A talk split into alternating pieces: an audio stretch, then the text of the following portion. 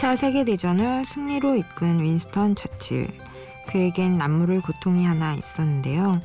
늘 자신을 그림자처럼 따라다니는 우울증이었죠.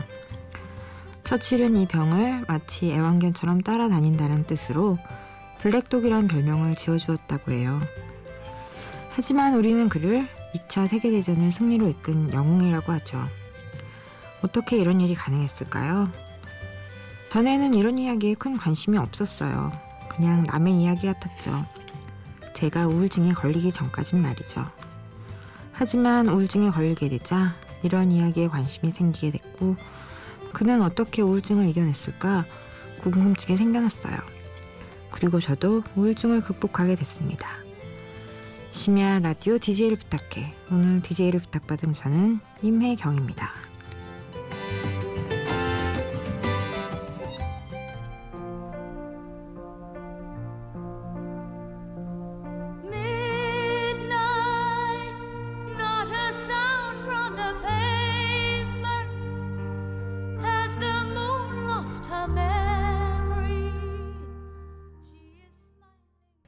첫 곡으로 뮤지컬 캣츠의 메모리 들으셨습니다. 안녕하세요. 저는 임혜경이라고 합니다. 간단히 제 소개를 하자면 영화 마케팅과 공연 홍보 일을 하다가 지금은 육아에 전념하고 있는 7년차 육아맘입니다. 저 역시 7, 8년 아이만 키우다 보니 제 진짜 꿈이 뭐였는지 잠시 기억 상실증이라도 걸린 것 같네요. 그래서 지금은 여기저기 기웃거리면서 잃어버린 제 꿈을 찾아다니고 있습니다. 저는 영화음악을 무척 좋아하는데요. 중학교 시절부터 라디오 영화음악실을 매일 귀 기울여 듣곤 했죠. 그러다 마치 영화처럼 영화 일을 하게 됐는데요. 그때는 현실에서 갑자기 상상 속으로 들어온 듯한 기분이었어요. 예전에 라디오에서 흘러나오는 영화음악을 테이프에 녹음해서 다시 듣기를 하곤 했는데요. 그때 녹음했던 영화음악 테이프들은 지금 어디 있을까요? 갑자기 궁금해지네요. 제 꿈을 이루어준 소중한 노트 같은 것들이거든요. 하지만 직장 생활은 역시 직장 생활일 뿐이죠.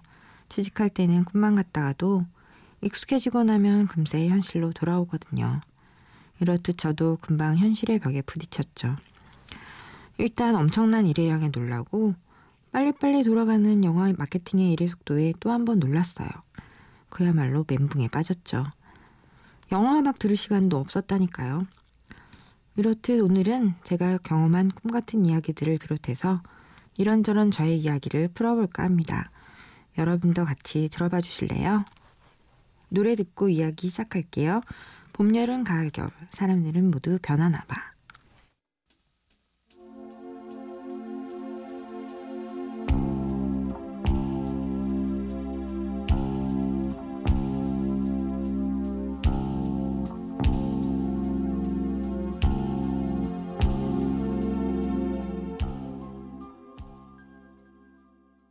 봄, 여름, 가을, 겨울 사람들은 모두 변하나 봐 들으셨습니다. 얼마 전에 아이와 함께 도리를 찾아서라는 영화를 봤는데요. 거기엔 심각한 단기 기억 상실증에 걸린 도리라는 물고기가 나옵니다. 도리가 트라우마 때문에 기억을 잃어버리게 되면서 엄마와 아빠, 즉 가족을 잃게 되는 이야기예요. 그 영화를 보면서 지금의 저와 참 비슷하다는 생각을 했는데요. 오랫동안 저에게 진짜 중요한 것들을 잊게 한 것, 그것은 바로 우울증이었습니다. 제가 처음 우울증 진단을 받은 것은 한창 직장 생활로 바쁘던 2004년도 겨울이었어요. 영화사에서 홍보 일을 했기 때문에 항상 밝고 명랑해야 했는데요. 사람들이 바라보는 활기찬 모습과 달리 항상 어딘가 아팠어요. 팔다리는 바람 빠진 풍선처럼 힘이 없었고요. 스트레스가 심할 때는 표정이 굳어서 얼굴을 움직일 수가 없었고 가장 큰 고통은 위통이었어요. 어느 날 아는 감독님과 술을 한잔하고 있었는데 갑자기 술을 마실 수 없을 정도로 배가 아픈 거예요. 그래서 상황을 얘기했더니 그 감독님이 조심스레 정신과 진단을 권유하시는 거예요. 아니 소화기과도 아닌 정신과라니. 그런데 이상하게도 그 말에 설득이 되는 거예요. 저는 곧바로 정신과를 찾아갔죠. 놀랍게도 저의 병명은 우울증이었어요. 그때 저를 치료하시던 의사 선생님께서도 우울증을 겪으셨다고 고백하셨는데요. 그래서 1년이나 약을 드셨대요. 1년. 저는 그 기간에 깜짝 놀랐죠.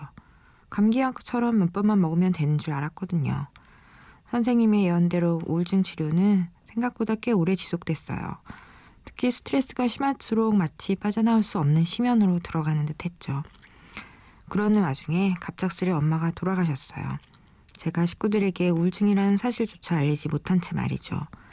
엄마가 돌아가시자 저는 상실감과 외로움에 우울증이 더 심해졌고 급기야 해서는 안 될 일을 하기도 했는데요. 다행히도 시도에 그치고 그 이후에 잘 살아남아서 이렇게 여러분 앞에 있게 됐네요. 다행이죠? 잠시 쉬었다 갈까요? 이적에 같이 걸을까?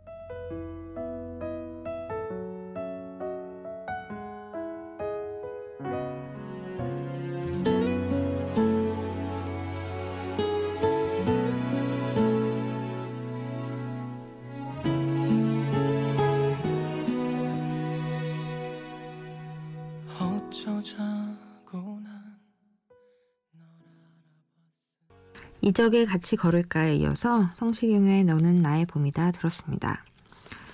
제가 마지막으로 홍보회를 한 작품이 영화 좋은 글씨였는데요. 안타깝게도 작품이 끝나고 영화배우 이은주 씨가 우울증 때문에 세상을 뜨게 되었죠. 같은 처지였던 저는 왠지 미안하고 더 잘해줄 거라는 생각에 자책도 들었어요. 우울증 치료를 계속한 덕분에 잠시 쉬었던 직장 생활을 다시 하게 되었는데요. 영화일 대신 공연장 홍보하는 일을 하게 되었죠. 그 일을 하면서 클래식, 뮤지컬, 콘서트 등 다양한 예술 세계를 접하게 됐고 잠시나마 마음의 치유를 할 수 있었어요. 그리고 그때 지금의 남편을 만나 늦은 나이에 결혼에도 성공했죠. 아기를 무척 갖고 싶었던 저는 아이한테 좋지 않을까봐 우울증 약을 끊고 1년을 기다렸는데요. 그럼에도 아이가 생기지 않자 우울증도 심해졌고 직장도 그만둬야 했죠. 참 힘든 시간을 이겨내야 했어요. 그러던 중에 다행히 임신이 돼서 모든 시련이 축복으로 바뀌었죠. 어느새 우울증은 남의 일이 되어 있었고 행복한 임산부로 요가와 바느질, 치유하는 글쓰기 등으로 태교를 하며 아이를 기다렸어요. 인생에서 가장 행복한 순간이었죠. 하지만 모유를 오랫동안 먹이고 싶어서 1년 넘게 우울증 약을 먹지 않았더니 집중력이 떨어지면서 심한 우울증이 다시 찾아왔죠. 할 수 없이 6개월 만에 수유를 중단하고 우울증 약을 다시 먹어야 했어요. 모유를 오래 먹이고 싶은 건 모든 엄마들의 꿈이잖아요. 하지만 저에겐 그 평범한 수망도 사치였죠. 그러다가 2012년 봄에 신우이의 소개로 쑥 공동육아라는 것을 알게 됐어요. 쑥 공동육아 사실 생소하신 분들이 더 많으실 텐데요. 노래 듣고 얘기해 드릴게요. 모카의 해피.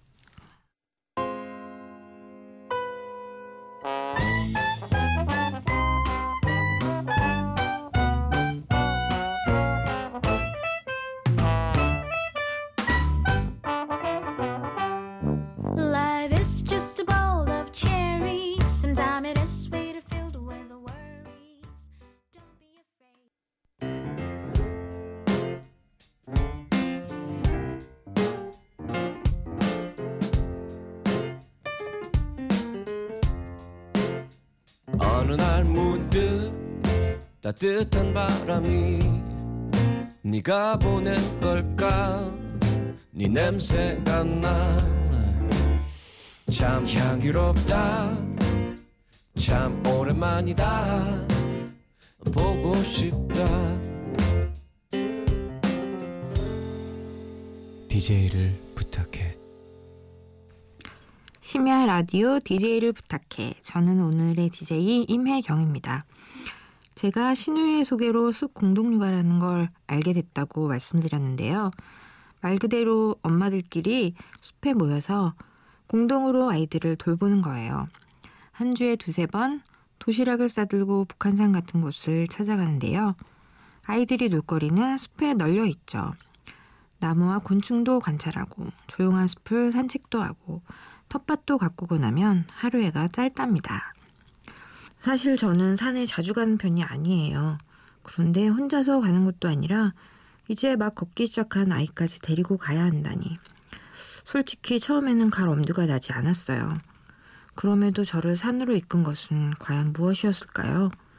그 당시엔 마지막 희망처럼 자연 속에서 아이를 키운다는 것이 마치 한 줄기 빛 같았어요.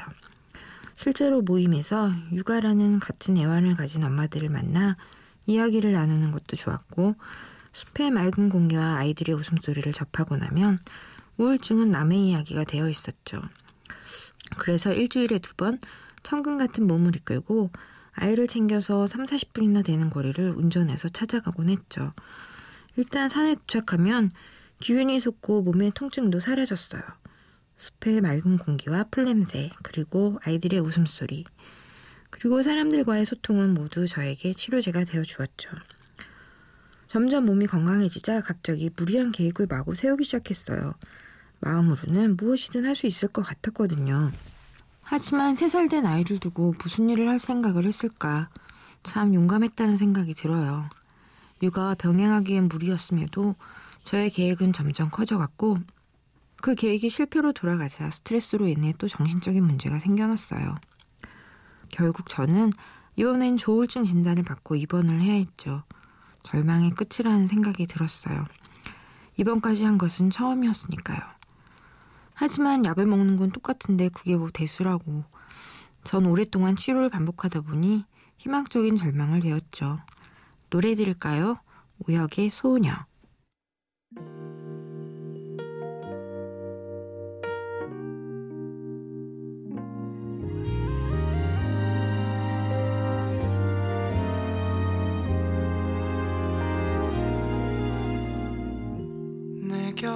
곁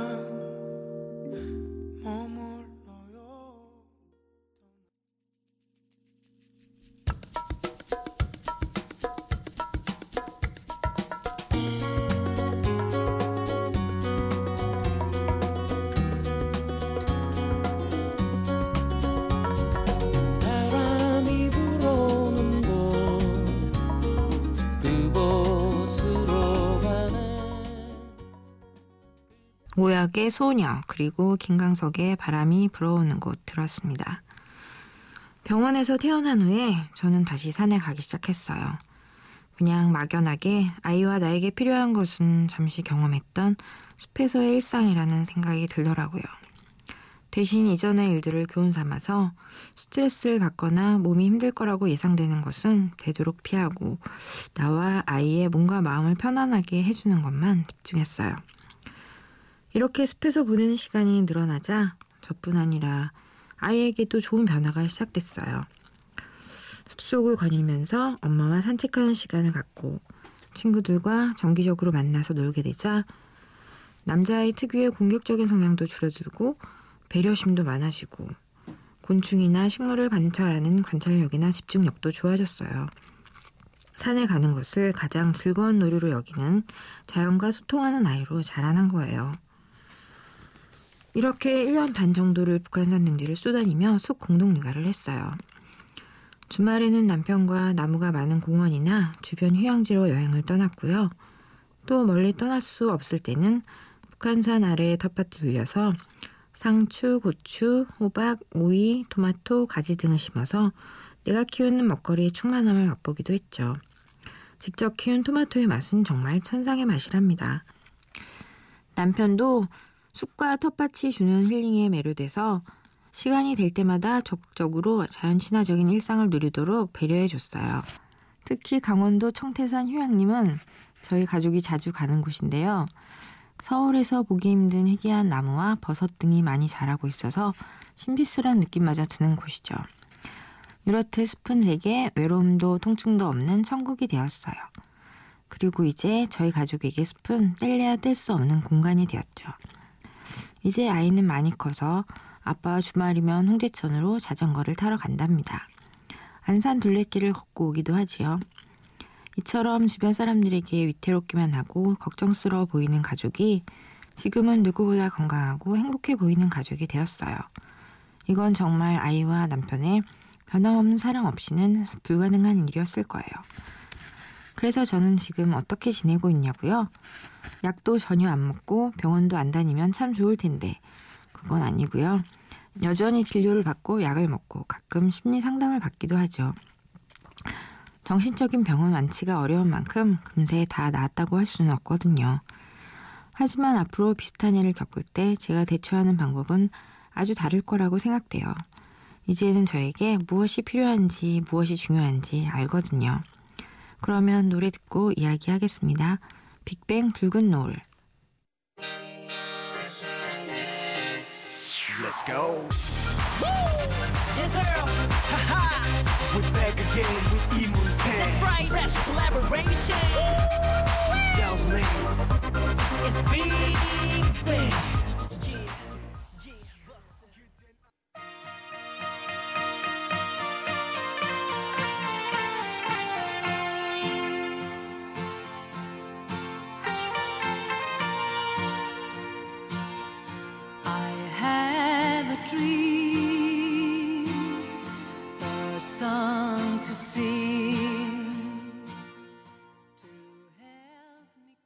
빅뱅의 붉은 노을에 이어서 아바의 I Have a Dream 들었습니다.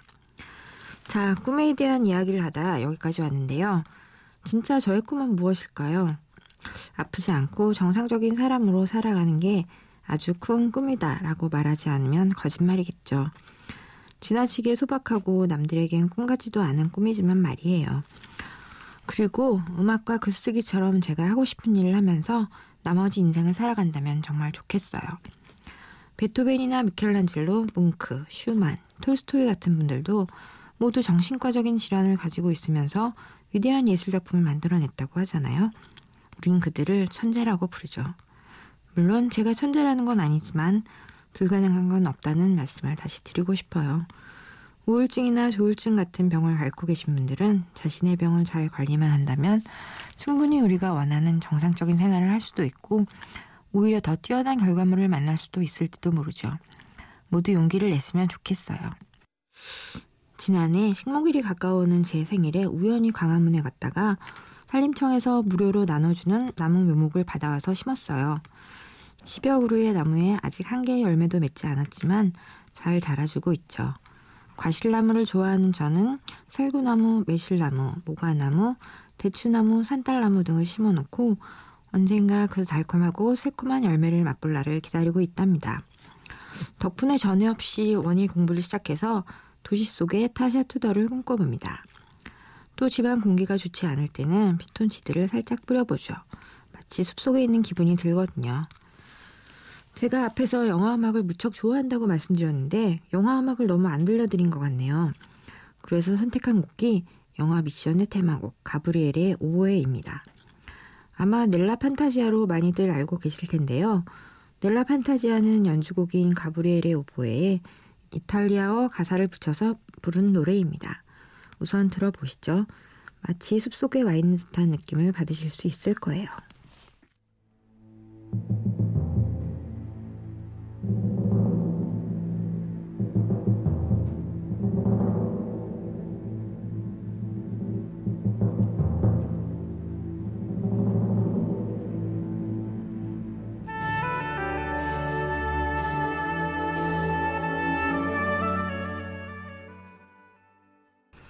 영화 미션의 테마곡 가브리엘의 오보에 들으셨습니다. 어떠셨어요? 영화 미션은 작은 예수회란 단체가 포교를 하면서 박해받는 이야기에서 시작하는데요. 남미를 식민지로 만들려고 전쟁을 벌이는 이들에 맞서서 신부님들이 원주민과 함께 대항하게 되죠. 감동적인 이야기와 영혼을 울리는 음악이 오랜 여운을 남깁니다. 제가 느꼈던 감동이 여러분에게도 그대로 전해졌으면 좋겠어요. 숲에서의 감동과 영화를 보면서 느끼는 감동이 같을 수도 있죠. 이러한 감동은 치유의 힘을 가지고 있어요.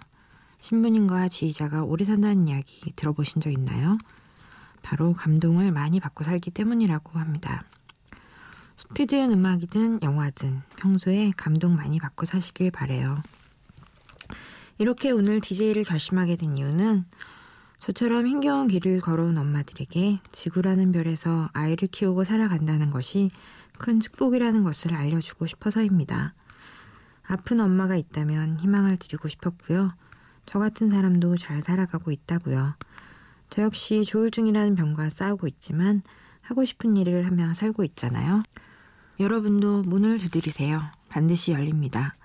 이 노래를 들으면서 그런 이야기를 하고 싶었어요. 엉뚱한 이야기를 하나 해보면요. 저는 가끔 제가 외계인이 아닌가 할 때가 있어요. 그래서 곧잘 어린 왕자를 떠올리곤 하는데요. 이 세상 모든 어린 왕자들에게 마지막으로 편지 한 장 남기고 가려고 합니다.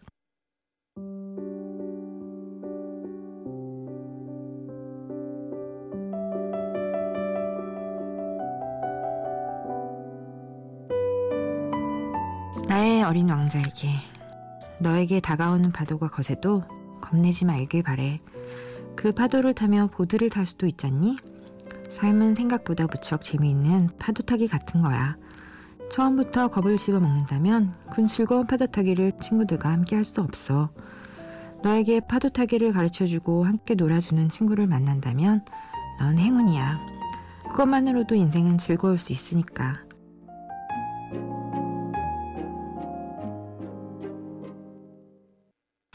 깊은 밤을 날아서 여러분의 마음 하나하나 곁으로 다가설 수 있었는지요. 저 역시 이 밤의 지도를 가지고 또 하나의 꿈을 찾아가는 여정이었습니다. 모두 여러분 덕분이에요. 고맙고 또 즐거웠습니다. 오늘 끝곡은 토이의 좋은 사람입니다. 심야 라디오 DJ를 부탁해. 지금까지 오늘의 DJ 임혜경이었습니다.